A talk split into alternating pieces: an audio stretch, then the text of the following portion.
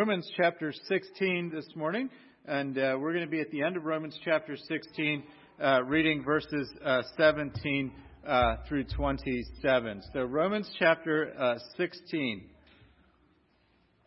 starting in verse 17.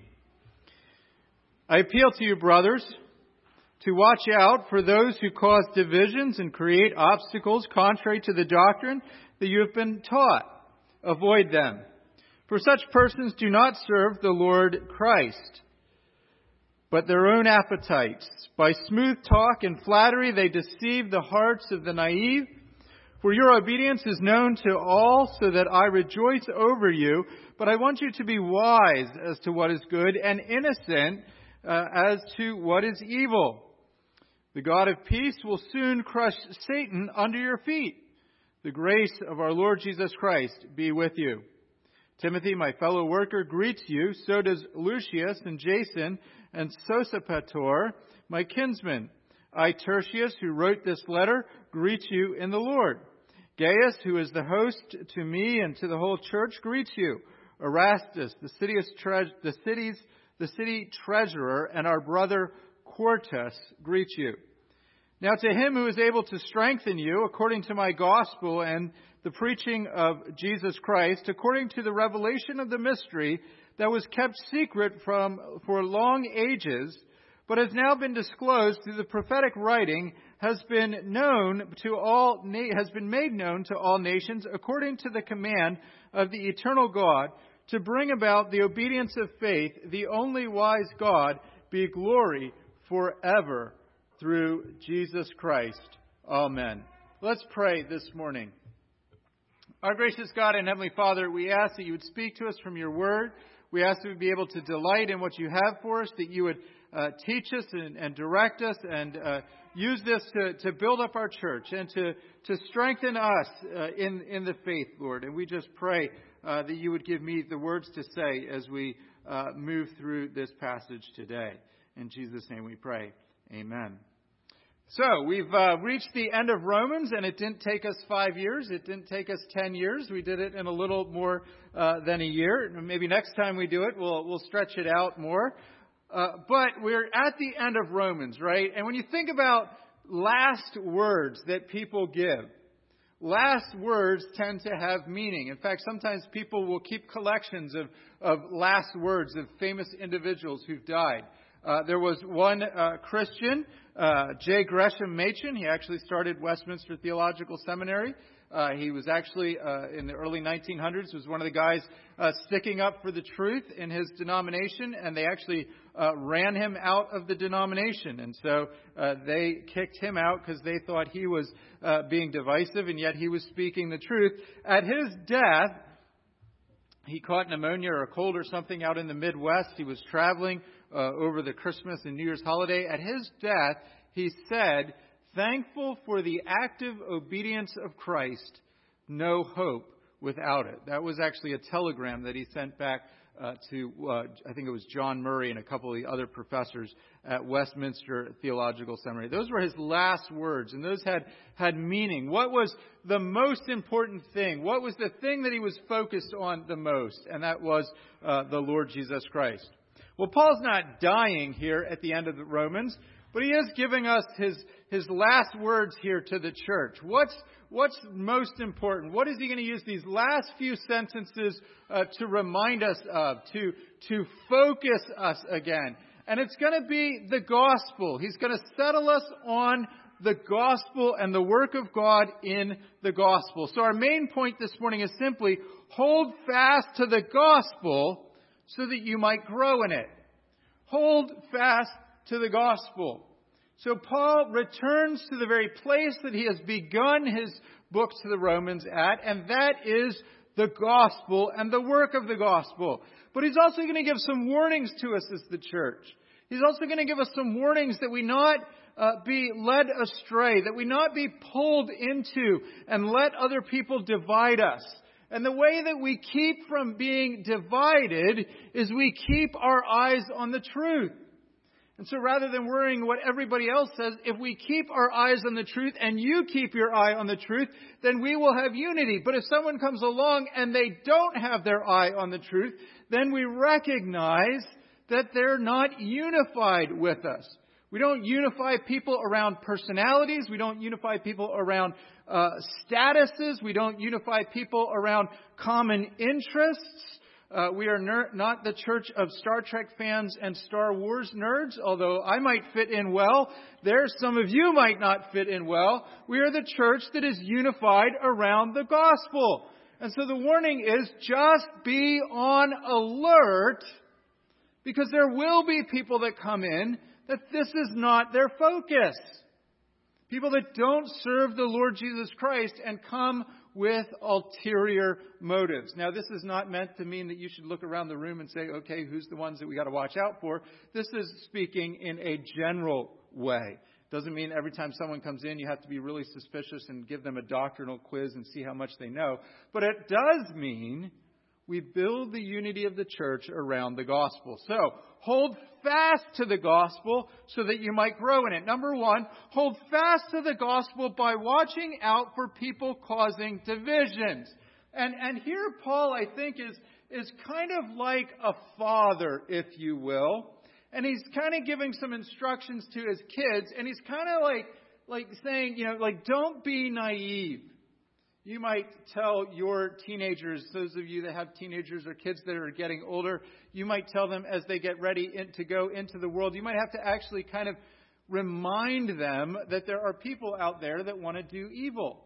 Isn't it great that, that kids are often, um, in a good way, oblivious to the things that are in the world? That's part of being a parent. You keep them safe when they're young. You don't expose them to everything that's going on. But, but as they get older, you kind of got to explain some of these things, things that maybe would have never crossed their mind of people being deceptive. And so you say, you know, don't be naive, you know. Maybe if you have a daughter, like I have daughters, you know, you say, don't be naive just because a guy shows interest in you, that his motives are always pure. Those uh, sorts of things. Well, Paul is doing something similar, and he's encouraging us to watch out and not associate with people that cause divisions. So, avoid people who cause needless divisions. Look at verse 17, if you will. I appeal to you, brothers, to watch out for those who cause divisions and create obstacles to the doctrine that you have been taught. Avoid them. So, watch out for people that cause divisions. Be on the lookout. Be alert. Be prepared that there are people that teach things and hold things and will bring things into the church that are not according to sound doctrine. Paul gives this warning in a number of different ways throughout Scripture. In uh, Acts chapter 20, when he's leaving the church at Ephesus, he gathers uh, all the elders. They're not actually gathering in Ephesus. Uh, they come down to the town that Paul is at as he's passing through the region, and he warns them. And he warns them at his departure, he says, there will be false teachers. He says, I know after my departure, fierce wolves will come in among you, not sparing the flock, and from among your own selves will arise men speaking twisted things to draw away the disciples after them. Perhaps even from the elder board, if you're not careful, if you're not pursuing true doctrine. Perhaps from inside the church, if you're not consistently pursuing good doctrine but also sometimes people coming in or moving to the region or coming into the church from the outside. He gives similar warnings to Titus, a young pastor who's in Crete. He says to Titus, hold firm to the trustworthy word as taught, so that he may be, uh, or he must, he's talking about what an elder should do, he must hold firm to the trustworthy word as taught, so that he may be able to give instruction in sound doctrine, also to rebuke those who contradict it. For there are many who are insubordinate, empty talkers, deceivers, especially those of the circumcision party. They must be silenced, since they are upsetting whole families by teaching for shameful gain uh, things that they ought not to teach. And then he says later in Titus 3 As a person Uh, as for a person who stirs up division after warning him once and then twice, have nothing to do with him. And so here the circumcision party is people that are coming in and they're teaching things about how to obey the Mosaic law, perhaps some of the things that the Roman church themselves have run into, and they're actually corrupting and perverting the Word of God, and these things are contrary, Paul says, to sound doctrine. And it's upsetting people, and it's even upsetting whole families. Families getting in an uproar and perhaps uh, dividing over these things. Paul doesn't tell us what kinds of things might come into Roman. It may be things like that. It may be people coming in with certain backgrounds in Greek or Roman philosophy, and they just want to leave the church away. But Paul gives the really clear instruction, and it's the imperative what? Avoid them. Avoid them.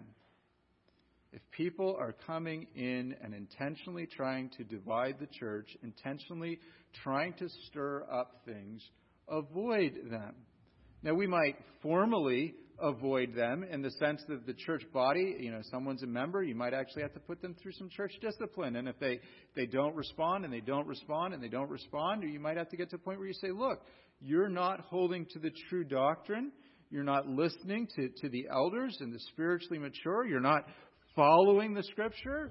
And, and you can't continue to worship here. You can't continue to preach or teach, or you, we don't think you're a believer. We might informally avoid them.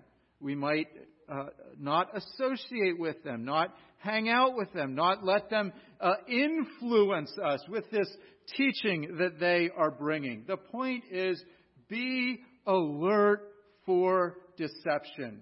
I want to talk a little bit here. You see in the next verse, what kinds of things, how do, how do these false teachers operate? And, and this has been true throughout history. You can see it in examples. You can see it in what Jesus says. Verse 18 For such persons do not serve our Lord Christ, but their own appetites. And by smooth talk and flattery, they deceive the hearts of the naive. So these people who are stirring up division do not serve the Lord. This is not someone coming in and opening up the scripture and being faithful to the Word of God and doing it with a heart that loves the Lord. Look, sometimes in churches and sometimes even between churches, we might have a legitimate disagreement. We still believe the same gospel, but there are churches out there that believe the, the true gospel, but think it's okay to baptize infants. I'm not talking about the Roman Catholic Church. I'm talking about some that are in like Presbyterian circles. But they hold to the gospel, justification by faith alone. They would, they would say amen to probably everything that we've said in the book of Romans. This is a division between brothers. Those people serve the Lord. There are others who, whether they intentionally know it or not, in their creating division, in their bringing in bad teaching, in their ways that they twist the Word of God, where they get stuck on what Paul calls as, as myths and empty words. They don't serve the Lord.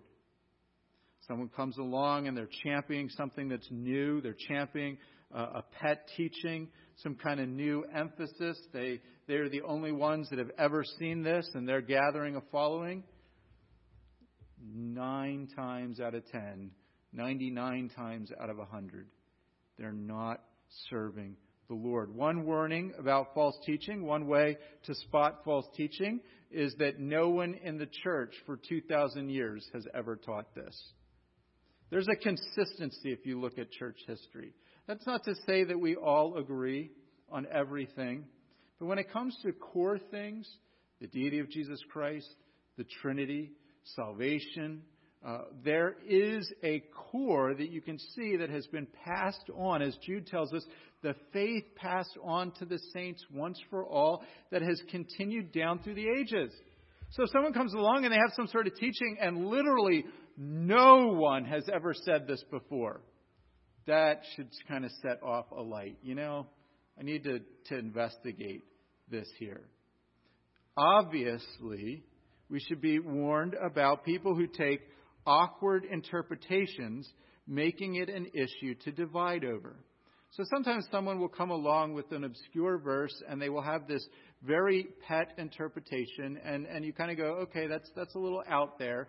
But they don't make a big deal about it. They think, well, I, I just think this is what it means and it doesn't affect any big doctrine. And, and so we just, you know, we just, okay, I don't think you're right, but you're still a brother. Other times somebody wants you to like go all in and follow them on this really bizarre interpretation. And they, they basically make a whole club or a clique around this. They're trying to marshal people into their corner. This goes kind of with the third warning of what to look for smooth talk and flattery. Don't be deceived. Now, now, don't be suspicious of someone that's nice to you, right? You don't have to, to, to not take genuine compliments and those sorts of things.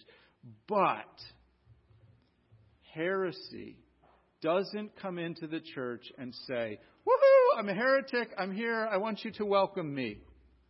It comes in with smooth talk, with flattery. You're going to like what you hear. It's going to make you feel good. Maybe you, you've seen that kind of person, and maybe you've encountered these people just in the secular realm, maybe at your work. They will, they will like butter you up to get you to do something, and then you find out they're really just trying to take advantage of you. They're not really trying to be your friend. They're not really trying to be a, uh, have a friendship with you. They just want to ingratiate themselves on you so that when they ask you a favor, you'll just feel like you have to do it because they were so nice. Smooth talk and flattery not genuine compliments, but if it's, if it's over an abundance in the flattering and then they're bringing in some kind of teaching that's new or different, the, the way they get you, the, the hook that they use is that, that flattery.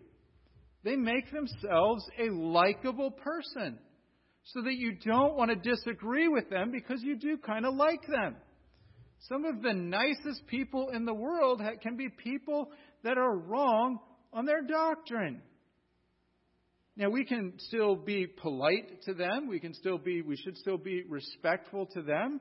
Genuine kindness should still apply and yet be able to say like, "Hey, no, this is wrong." A lot of times when you confront someone like that who's a flatterer and you tell them this is wrong, their attitudes will change almost instantly. You'll see it right away. You kind of see the motives behind what they're doing. Paul talks about here uh, their appetites. This reminds us of, of the language of Philippians 3:19, talking about uh, people not serving the Lord who are enemies of the cross. He says their God is their belly. They're, they're in it for themselves. Now, this might mean literally their belly. They're, they're hungry, their food, but, but probably more of a figurative thing, right? They have these appetites and desires, and they just love being the center of attention. They're doing it maybe for the money. They're doing it maybe for the prestige. Um, not, not the other week there was a uh, there was a teacher who was a health and wealth gospel kind of teacher, the kind of people that say, you know, if you follow God, you'll become rich. And and it came out that God had told him, he said, uh, that he needed a fourth jet for his ministry. Like, like not one, not two, not three, but, but a fourth one. That kind of is a sign that his God is his belly. He's in it for himself. He's in it for the, the power and the money. Second, uh, 2 Timothy 4 3 For a time is coming when people will not endure sound teaching, but have itching ears, and they will accumulate for themselves teachers to suit their own passions. So, do not pretend that people promoting false doctrine and using it to divide the church are serving the Lord. Now, look, I'm, I tend to be a guy who doesn't like confrontation. I tend to be the guy that, that wants to find the best possible motives uh, in, in every person. And, and so you try to give people uh, much benefit of the doubt, try to see it from their perspective. But there just comes a point where you can't pretend someone dividing the church, someone coming in with teaching that we've not heard of, that is not grounded in the Word of God, you cannot pretend that they're not, you cannot pretend that they're serving the Lord. Now, you may confront the person initially and, and hope that they repent and say, you know, so sometimes you do get a young Christian that just doesn't know some of the scriptures, and so you show them in the scriptures. But, but when the person doesn't respond to the scriptures and say, oh yeah, I, wow, I, I thank you, Pastor, or thank you, so and so, for, for helping me see this as a brother. When, when they dig their heels in, when they become more belligerent, when they double down on what they're teaching, then you need to begin to see it for what it is. You can tell when people are trying to pull other people into their own following. Be careful of people who want the spotlight on themselves. Uh, be careful of people who, with a demeanor of arrogance and a type of knowledge, that, that they end up being puffed up. There's nothing wrong with studying the Scriptures. There's nothing wrong with knowing the Scriptures. You want that. But if the knowledge of the Scriptures doesn't lead you to be more humble, if it leads you to be puffed up, if it leads you to have a sort of swagger that you know everything, be alert. Know the difference between people who are seeking to divide the church and necessary dividing lines. What do I mean by that? Well, look, the gospel is going to lay a line in the sand and it's going to divide. Jesus even says in the gospels that, that following him, it will divide families. There will be people that don't love the Lord and people who love the Lord, and there will be divisions over that. Standing up for the truth sometimes. You put a line in the sand and you say, look, this is what Scripture teaches. For example, Jesus is the eternal Son of God. That is a dividing line. And if a Jehovah's Witness comes to your door, that is a dividing line that you have with them, that Jesus is truly God. Know the difference between necessary dividing lines, top tier issues, things of number one importance, and people who come in seeking to divide. They're not laying down the truth and, and saying, you know, who's with us. They're, they're using the twisting of the Word of God to create a wedge and pull people astray who don't know the Word of God. As I've already said, don't be naive by smooth talk and flattery. Some of you might say, well, you know, thinking through your church history a little bit, Pastor, what about the Reformation? I mean, didn't that divide the church? And this is why I say know the difference between necessary dividing lines and those who seek to divide the church.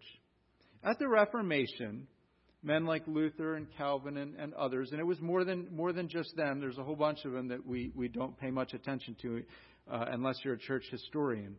But first, when the Reformation started, it was about going back to the Bible.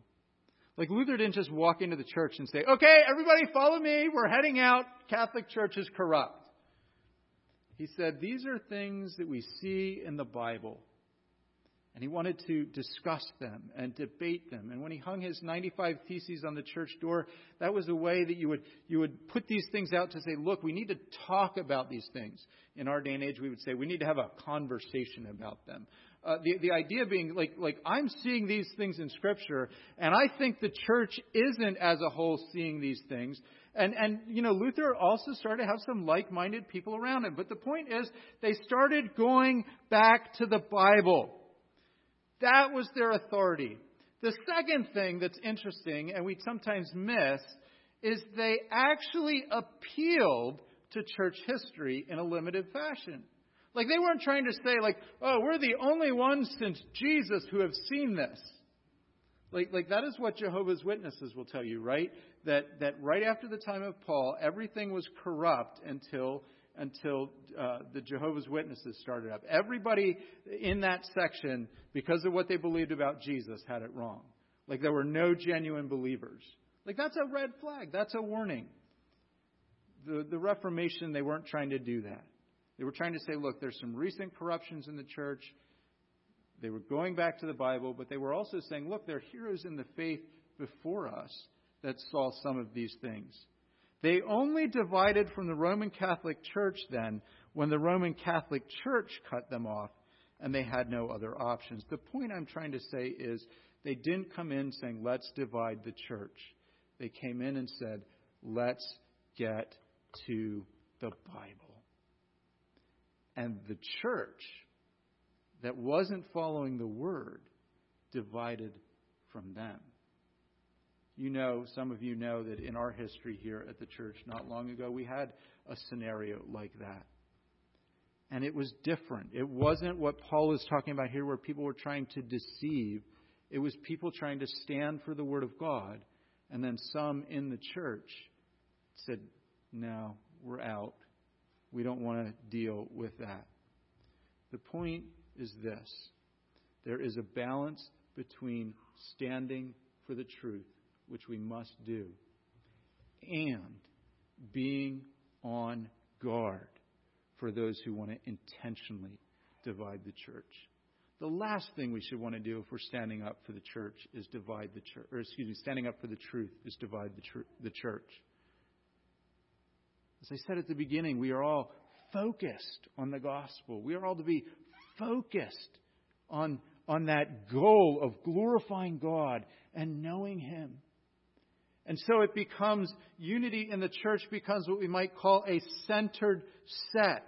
We are all centered on one thing or a group of things related to the Word of God. And as people come into unison with that, they're, they're not coming to our personalities. They're not coming to our flattering talk. They are coming because of the gospel and the Lord Jesus Christ. And that needs to be what grows the church. That needs to be what we stand firm on. All of these months and weeks that we have been in the book of Romans will be for nothing if we don't stand firm on the gospel in a loving, compassionate, but clear way. If we let flattering talk come in, if we don't continue to go back to the Word of God and say, what does the Bible say? It's almost like then, well, why did we preach Romans? Hold fast to these things. Hold fast is our second thing. Hold fast to the gospel by continuing to obey the Lord and be innocent of evil. So, uh, kind of a hodgepodge of things going on here. Again, Paul rejoices over their obedience. Verse 19, for your obedience is known to all so that we rejoice over it. You remember the very beginning of his book, he started about how thankful he was that they have, their faith has been proclaimed throughout the world. They're walking in the Lord. And so he ends on that note. This is, in that sense, a very upbeat book.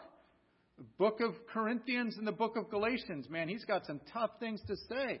But this is really upbeat. He's encouraged. He's delighting in them. He wants to get to Rome.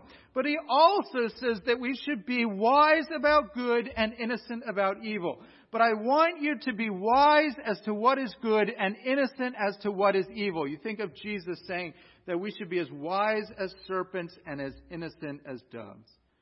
Being wise about what is good, that includes having discernment. Being able to determine and tell when something good. Having good judgment. You know, sometimes you'll hear people say when, when complex issues come up, they'll say, well, that's a, that's a gray area. But when you're wise about good, the gray area shrinks. Because you understand with clarity what the Word of God says. And part of wisdom then is knowing how to apply it to situations. And we have all sorts of things in our culture that people will say, well, that's a gray area. But the Word of God gives us instructions, and it shouldn't be a gray area. Or we take the Word of God and we make good and necessary conclusions from it, good and faithful applications from it, and it shines light into those areas. So what looks like it was gray, suddenly we see it's either white or it's black. Be wise about what is good. Don't be naive be discerning, but also innocent as to what is evil. In other words, not corrupted by it, not engaging in it, not lured by it. Uh, think here, for example, of the book of Proverbs. It's interesting in the book of Proverbs, wisdom is personified as a woman, folly is personified as an adulterous woman. And there's a lot of things that the early chapters of Proverbs say about um, about uh, adultery, but it kind of is a twofold message. One, don't get trapped into adultery. Men, in particular, the imagery is don't be sucked in by by the words that she uses, the way she sweet talks to you, the way she says, "Oh, my my husband is out of town. I put fresh sheets on my bed. Why don't you just come home and we'll just have a cup of coffee?" Now she doesn't say that, but but you know how that luring works. It starts and then it then it escalates. And and and don't be naive about those things. Be innocent as to to what is evil. Uh, Dame Folly is this seductress. And, and we don't want to get close to the line and, and skirt around it and jump over it and see like, oh, da, da, I'm getting close, but I haven't crossed over. It's, it's be innocent of that kind of evil. Know the good and stay away from those things. It, it's kind of like uh, some, when I was in youth group, I don't, I don't know if our youth group has asked this uh, yet, and because my kids are now in youth group, they won't probably come and ask me this because this would be embarrassing. But when I was in youth group, uh, you know, the kind of question they would ask is when you're dating, you know, like, how far is too far? You know, can I kiss? Can I hold hands? How much kissing? Uh, you know, is it six inches between them? Is it putting the arm around them? And and the idea is the problem, and I'm not going to try to answer the question. Uh, that would take a whole sermon. But but the problem with the question is, how close can I get to the line without going over the line? See, the real question should be, how do I pursue holiness and godliness in this person that I have an interest in dating and getting to know and perhaps marrying? Be innocent of evil. Don't skirt up alongside of it and get near it. Be wise about what is good. Then the destruction of Satan is coming. The God of peace will soon crush Satan under your feet. The grace of our Lord Jesus Christ be with you. There's a lot that we could say about this. This is obviously an echo to Genesis 3:15. The promise is that the woman will have a seed, and the statement is, I will put enmity between you, the serpent, and the woman, and between your offspring and her offspring, and she will bruise your head, and you shall bruise his heel. What's interesting about this is that is a promise of Christ. Christ is the one who will defeat Satan, and yet, there is here this anticipation that we will share in the victory the God of peace will soon crush Satan under your feet. And you think about how Jesus is exalted, and it says of Jesus, all things are put under his feet, yet we do not yet see all things put under his feet. He's in charge of everything. He has defeated sin and death on the cross, even though at this moment death is allowed a limited set of, of um, a limited reign, if you will, in creation. In other words, people still die until the Lord returns in the resurrection. But it's all under Christ's feet. He's just waiting to, if you will, bring his foot down and stomp it. Somebody told me I should pound the pulpit. stomp it. But here, it'll be also under our feet. The beauty of the gospel is that we come to share in the victory that the Lord Jesus Christ has already accomplished. You think of a father perhaps taking his, his child out and teaching him how to hunt. If you're not a hunter, I, sorry. I'm not really a hunter either. But you think of that analogy, right? Comes up alongside of him, teaches him how to use the gun, gun safety, all of those things. Teaches them how to aim at, at, at the, the animal that they're going to kill. Teaches them how to maybe use the animal properly, like don't kill recklessly, only kill what you can eat. Perhaps teaches it how to, you know, to, to put the animal down if your shot misses or, or doesn't put it down in the first shot. And, and you almost think of the Lord Jesus Christ coming alongside of us and taking our tiny little feet as children and saying, okay, I've defeated this serpent. Now, put your foot on him. He's under your feet. And, and you're going to crush him with me. I've already defeated, almost, almost like a, maybe this is a bad analogy too, but almost like a, a cat teaching her young little kitten how to hunt mice. She's already caught the mouse, and she's teaching him how to hunt the mouse that's already trapped. The God of peace will soon crush Satan under your feet.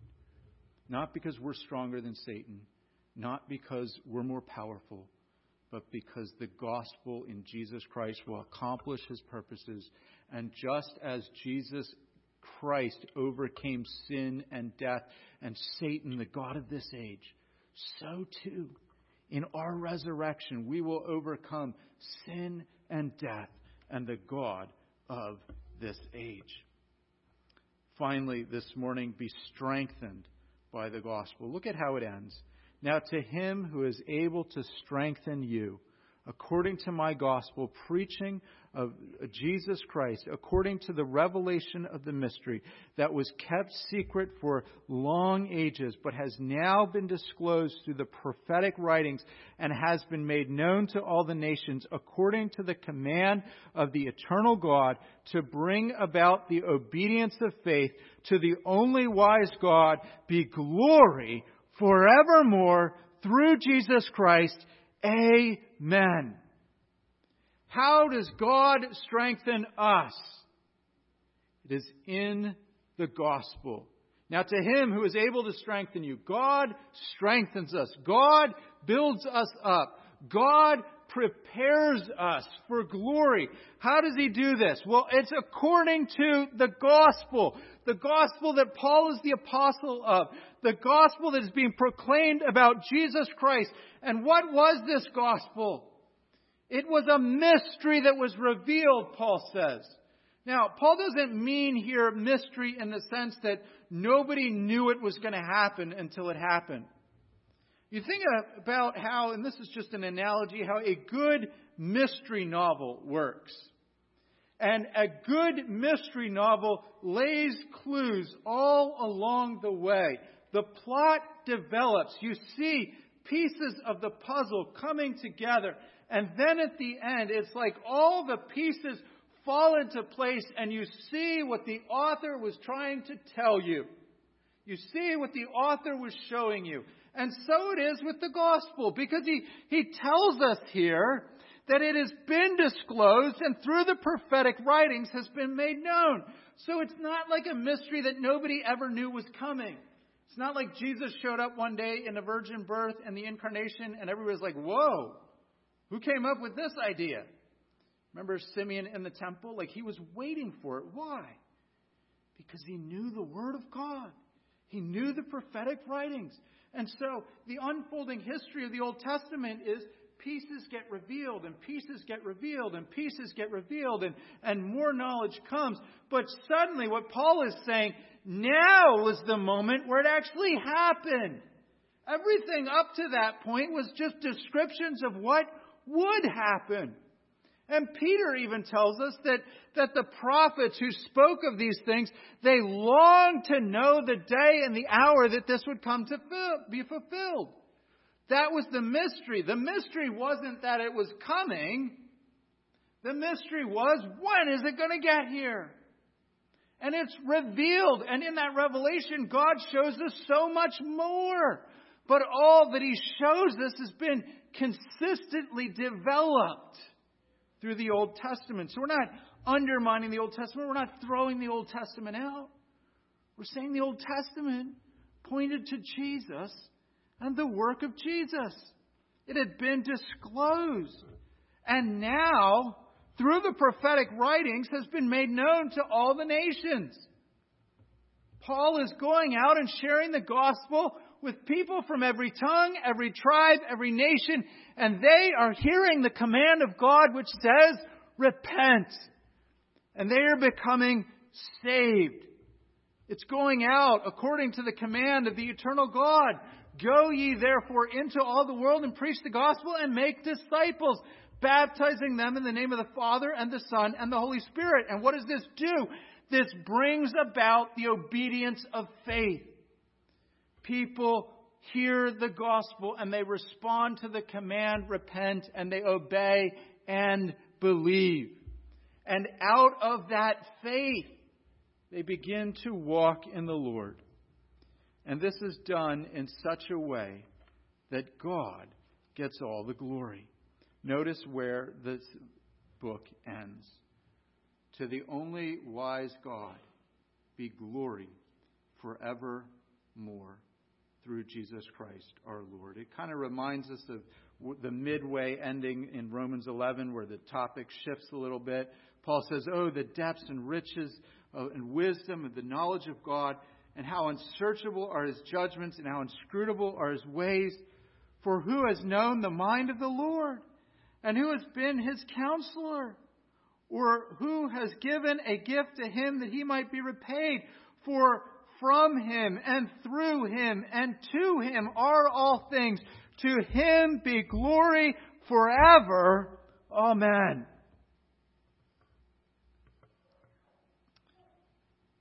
If there's one thing that should be the highest priority of our church, it should be that God gets all the glory. Why do you come on a Sunday? I hope you have friends here. I hope you have good relationships. I hope you're being built up. All of those things are good. All of those things are part of the church. But out of all that, on top of all that, the highest goal are you here to glorify God? Why do you sing the worship songs? Is it because you like the tunes? Is it because you like the guitar and the drums?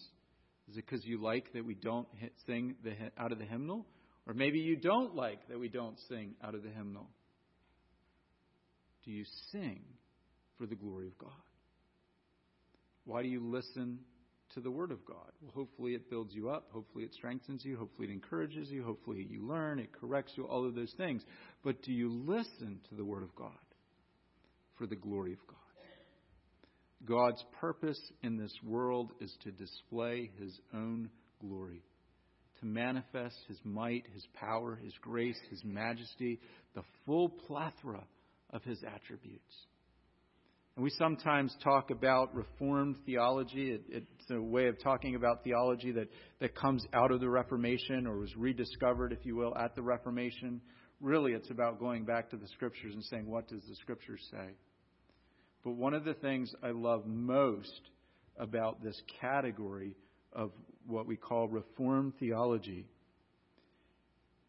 is the best writers and practitioners and church members and pastors that have, that have followed this way of thinking. At the apex of all of it is God gets all the glory. Salvation is of the Lord. I don't want to get sidetracked into all the terms and niche groups and all that. But does God get the glory? Does your view of salvation, do you put the pieces of the puzzle together that are in Scripture in such a way that I contribute nothing? And one of the reasons that I contribute nothing is that I'm a sinner. But the other reason is that it is so God gets all the glory. So, like Paul, who says, you know, I can boast in my weaknesses so that, that God will be magnified. I'm not ashamed to say I am completely and utterly a sinner. Why? Because God gets magnified. God gets the glory.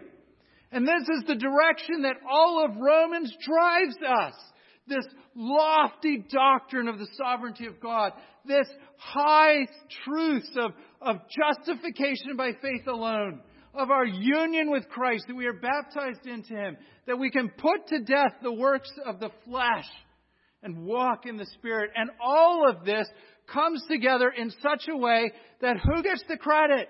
Father, Son, and Holy Spirit. So that God gets all the glory. That's who I want to be. And I pray that that's who you want to be as a church. Let's pray this morning, and then we'll take communion. Our gracious God and Heavenly Father, Lord, we just want to come into your presence and delight in you. We do want to ask that you would get all the glory, that you would get all the majesty, all the praise. That we don't spend enough time thinking and meditating about how great you are, about how awesome you are, about how you have defeated sin and death and wickedness and yet also reconciled us to yourself. That we who were enemies have been put at peace with you because you sent the Son to die for us. And in none of that did we contribute anything. We praise you for that. Oh, we praise you for that. As we partake of communion, the symbols of, of the body and blood of the Lord Jesus Christ, remind us again that it is Christ's broken body and Christ's shed blood that accomplishes the forgiveness of sin. Lord, give us a higher vision of who you are. That as we lift up your name, we might cry out like Isaiah Woe am I, for I am a man of unclean lips, and I dwell among a people of unclean lips. That we have sins and continue to wrestle with sin. And we come to you in your cleansing blood with nothing to offer, simply pleading that you would once again forgive us and draw us closer to you. In Jesus' precious name we pray. Amen. I'm going to ask